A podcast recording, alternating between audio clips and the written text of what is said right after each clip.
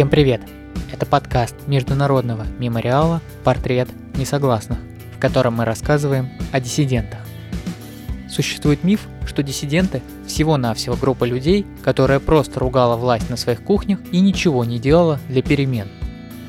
Мы постараемся развеять этот миф и показать, что они были широким и самоорганизующимся сообществом людей по всей стране, которая отнюдь не бездействовала – для этого мы расскажем о трех разных практиках, которыми пользовались разные диссиденты.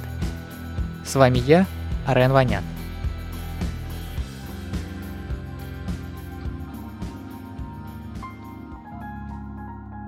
Этот выпуск мы посвятим практике культурного и, в частности, художественного протеста. Как художники-нонконформисты объединялись в группы и организовывали выставки, несмотря на запрет их искусства в Советском Союзе – но сначала мы окунемся в годы оттепели, которая последовала за разоблачением культа личности Сталина и знаменитым 20-м съездом, когда казалось, что художники в Советском Союзе вновь обретут творческую свободу. В поисках свежих художественных ориентиров у них имелось два направления. Первым направлением было наследие авангардного искусства. Еще были живы свидетели авангарда.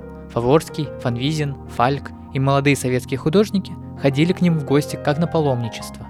Вместе с этим устраивались первые неформальные квартирные выставки с собраниями картин авангардистов, например, в гостях у коллекционера Георгия Костаки. А вторым направлением было современное западное искусство. О нем советские художники узнавали из журнала «Америка», который с 1956 года вновь выпускался в Советском Союзе. В том же 1956 году в Москве прошла первая выставка Пабло Пикассо, а еще через пару лет, в 1959 году, парке Сокольники прошла американская выставка, на которой показали абстрактную живопись Джексона Поллока, Марка Ротко, Вильяма де Кунинга и сюрреалиста Ива Танги. Два года спустя на аналогичной французской выставке показали Ива Кляйна. Но эта свобода художественных поисков закончилась рано. В декабре 1962 года генсек Никита Хрущев посетил в Манеже выставку, приуроченную к 30-летию Московского союза художников.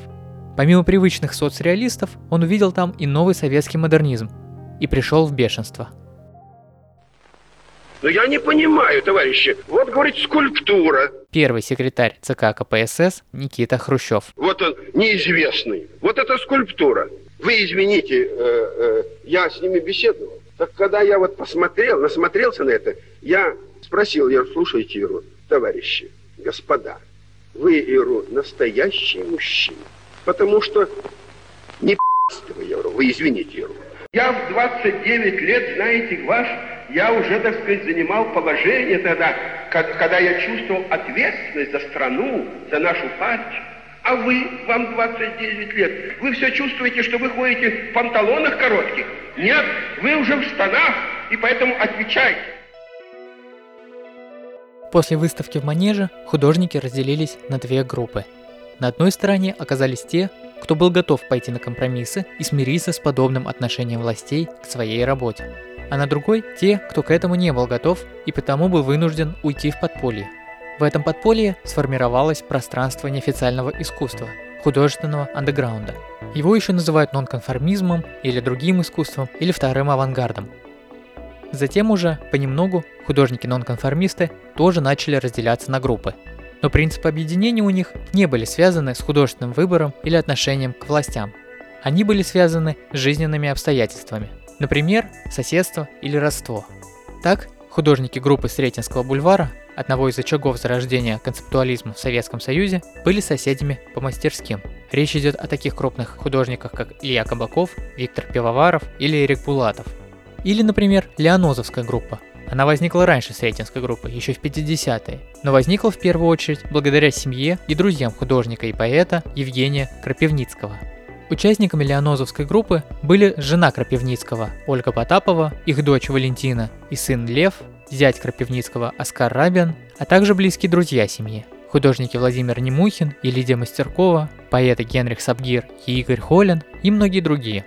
Кроме того, некоторые участники Леонозовской группы Крапивницкий, Оскар Рабин, Игорь Холин жили неподалеку от станции Леонозово и отсюда получили свое название. Под Москвой некоторые часть лагерей освободили, вот у Леонозова там женский лагерь был. Художник Оскар Рабин. Его куда-то перевели в другое место, эти бараки так немножко подремонтировали, и, значит, там раздавали служащим. Ну и вот там одну комнату, 19 метров, как раз вот мне дали, и то по блату, по большому, потому что, так сказать, я этому начальнику отдела кадров, который за меня хлопотал, нарисовал там две картины, забыл, что толком. Да. Ну и дальше началась вот эта леонозовская жизнь. Здесь уместно вспомнить уже весьма растиражированные слова писателя и диссидента Андрея Синявского. О процессе над ним Юлием Даниэлем мы рассказывали в первом выпуске нашего подкаста. Что советской властью у него не столько этические, сколько эстетические разногласия. Может показаться, что это лишь игра слов, однако в самом деле отправной точкой инакомыслия зачастую было именно эстетическое неприятие советской действительности, и выражалось оно в отчетливо негативном или ироническом отношении к ней, ровно как на картинах и в стихах участников Леонозовской группы. Эстетика леонозовцев резко противостояла официальной литературе и искусству.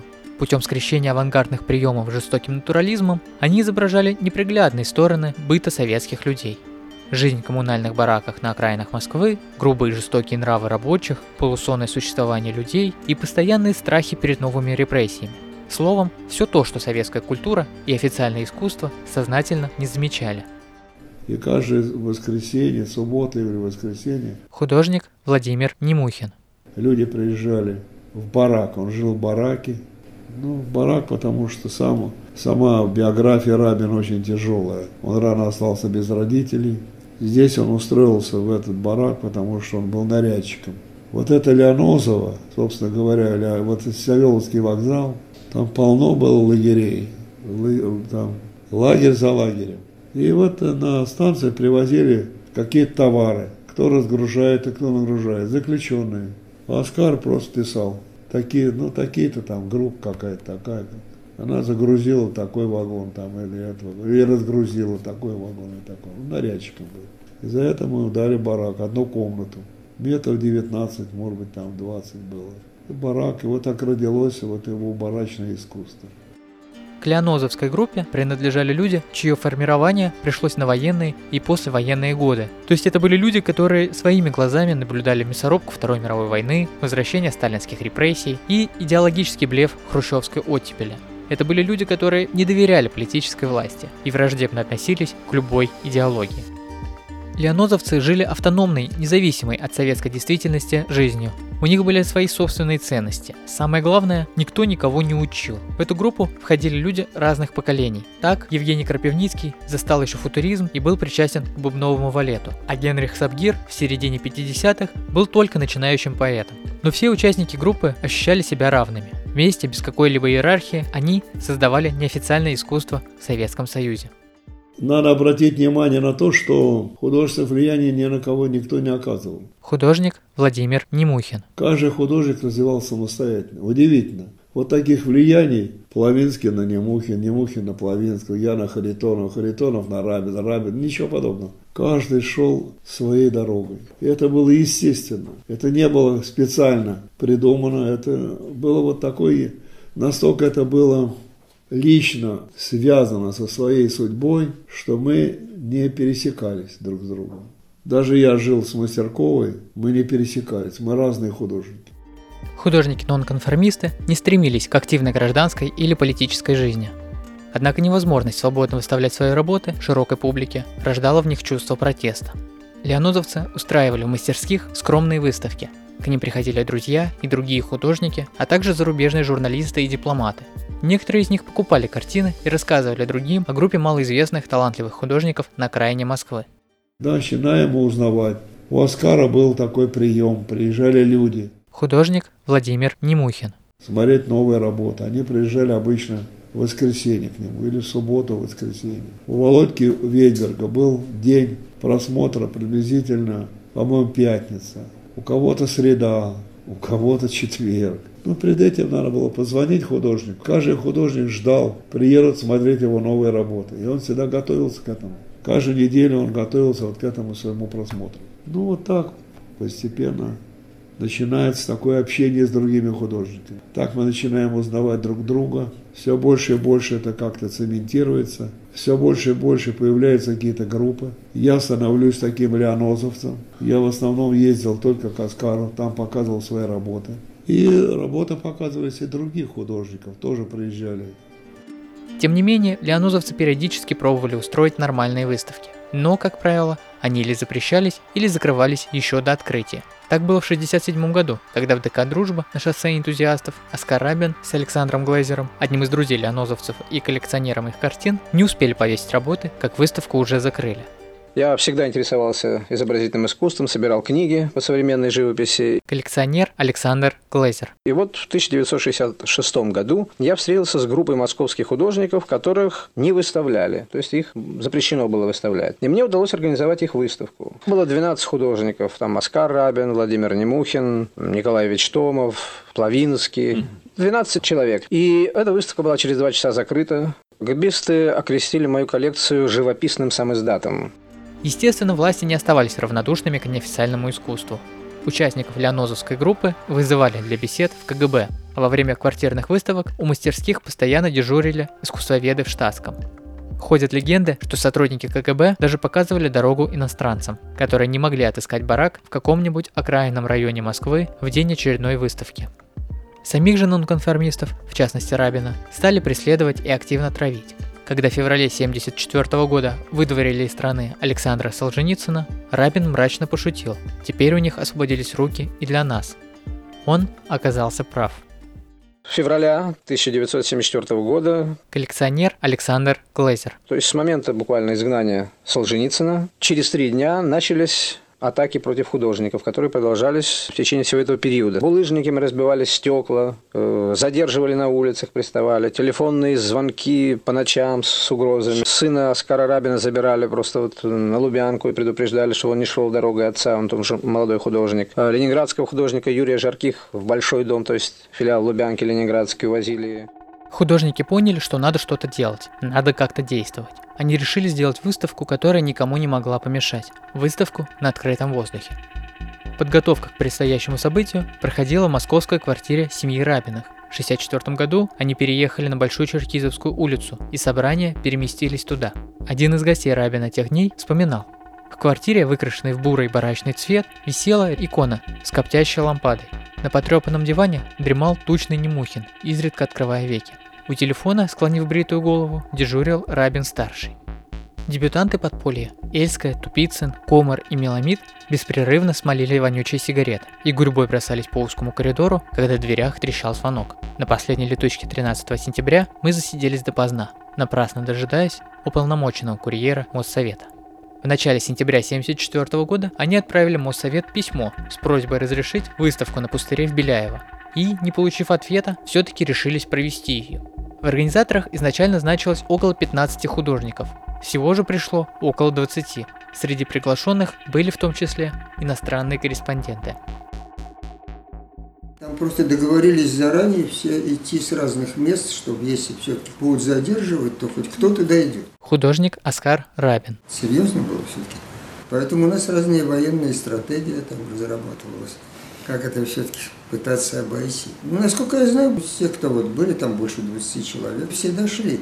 Я и Глезер, просто мы рядом жили, на Преображенской, и Глезер там рядом жил. Поэтому мы, значит, вдвоем из моей квартиры вышли, все нормально ехали, но в метро подошла милиция и отвели, вот там в каждой станции там есть эти закутки милицейские. Ну, значит, говорят, вот на линии где-то какие-то украли у кого-то часы. Поэтому, конечно, мы понимали, что что-то уже, так сказать, тут происходит. Потом где-то кто-то приказал, где-то что-то такое, там, то, в общем, тут же отпустили, сказав, что все, нет, все выяснили, все нормально, идите. 15 сентября художники маленькими группками и соблюдая правила конспирации прибыли со своими работами на перекресток улиц Профсоюзная и Островитянова и расставили картины на импровизированных стендах. Какой-либо непристойности или политических карикатур там не было. Тем не менее, это все были произведения, недопустимые с точки зрения советских цензурных инстанций по идеологическим соображениям. Сотрудники милиции объявили художникам, что они мешают местным жителям проводить субботник и разбивать парк, и для убедительности даже прихватили какие-то реквизиты, что-то вроде саженцев. Затем на площадку пришли люди спортивного вида, комсомольцы и активисты, которые скрутили художников и разогнали иностранных журналистов. Американское посольство отправило трехстраничный отчет в свое правительство, что американские журналисты были избиты, цитирую, до полусмерти. Задержанных передали милиции. Некоторых отпустили в тот же день. Из-за поливальных машин и бульдозеров, которые поломали и смяли картины, выставка получила знаменитое название – «Бульдозерная выставка». Все ведущие американские и европейские радио объявили бульдозерный погром темой дня, а участники акции провели для иностранных журналистов пресс-конференцию. Они больше не могли оставаться в стороне от политики. Их следующим предложением стала повторная выставка, и это уже было открытым политическим жестом. Оскара продержали сутки. Художник Владимир Немухин. И он говорит, надо потребовать, чтобы нам дали выставку и чтобы от нас убрали этих молодчиков. И дали нам эту выставку провести на открытом воздухе. Ну, так мы растерялись все. Я говорю, Оскар, что ты? Он, да, Володя. Они думали, что мы, они кошки, а мы мышки. Теперь будет наоборот. Мы будем кошки, а они будут мышки. Я обалдел. Я просто, я думаю, ничего себе. Кто кошки, кто мышки. Власти пошли на попятную. И на этот раз дали разрешение – Через две недели, 29 сентября, художники провели выставку в Измаиловском парке, где выставили около 40 картин. Сама выставка продолжилась около 4 часов. В следующем году прошла еще одна выставка, уже под крышей в павильоне пчеловодства на ВДНХ.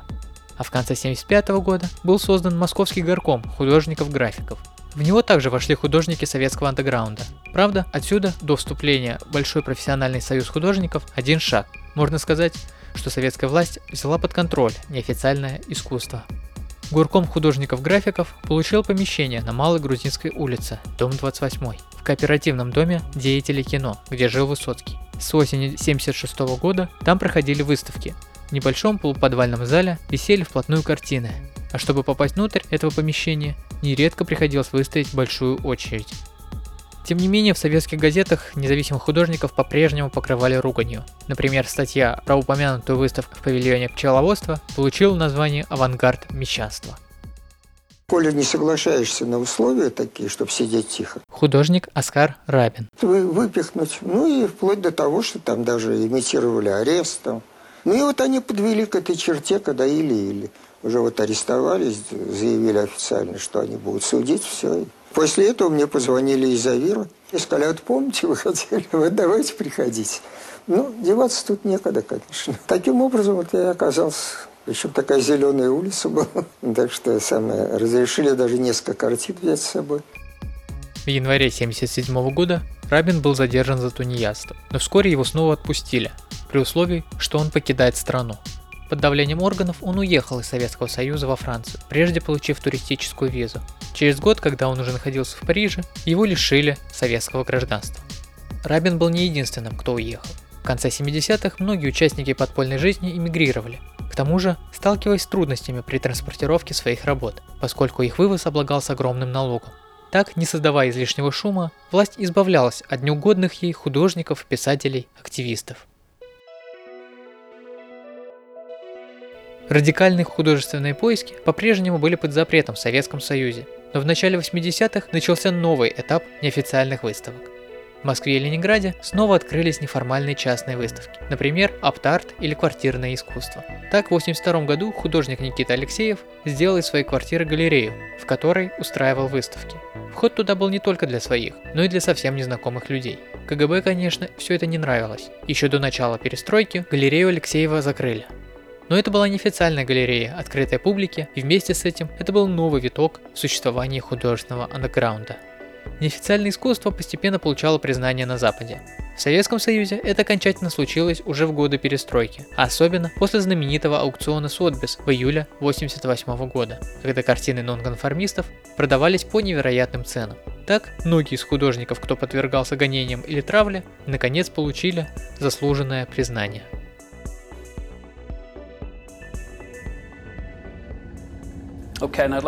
Спасибо.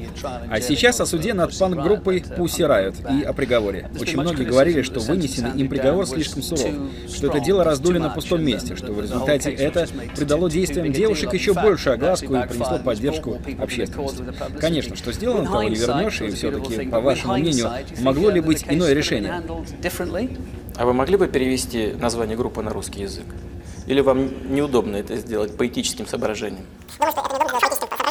Граждане эти навязали общественному мнению э, вот свое название и заставили всех вас произносить его вслух. Является ли оправданным приговор, является ли он обоснованным? И а, является ли он адекватным содеянному, я сейчас не буду комментировать. Я думаю, что okay. у этих девушек есть адвокаты, и они должны заниматься представлением их интересов в суде. Сегодня в России по-прежнему есть искусство, дозволенное и поощряемое государством, и искусство, которое официально разрешено, но в действительности зачастую пресекается. Многие галереи, как и художники, время от времени подвергаются давлению властей или провластных активистов. Особенно, когда речь заходит о политическом и современном искусстве. Искусстве, которое затрагивает наиболее болезненные и актуальные вопросы. Например, отношения с соседними странами, религиозные темы, репрессии советской власти, полицейский произвол нынешних властей или домашнее насилие. Список, как нетрудно догадаться, довольно длинный. Искусство, будь то живопись, поэзия или акционизм, обретает подлинный простор для художественных поисков только при условии, что никто и ничто, ни власти, ни общественность, не препятствует его развитию. И можно надеяться, что и жизнь, и работа нонконформистов, не только Рабина, но и остальных художников, остаются свидетельством, как можно действовать, когда государство отвергает твою работу и твое мировоззрение.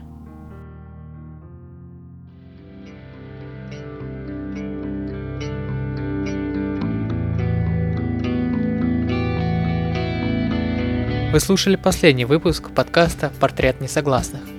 Мы будем благодарны, если вы оставите комментарий, лайк или оценку нашему подкасту.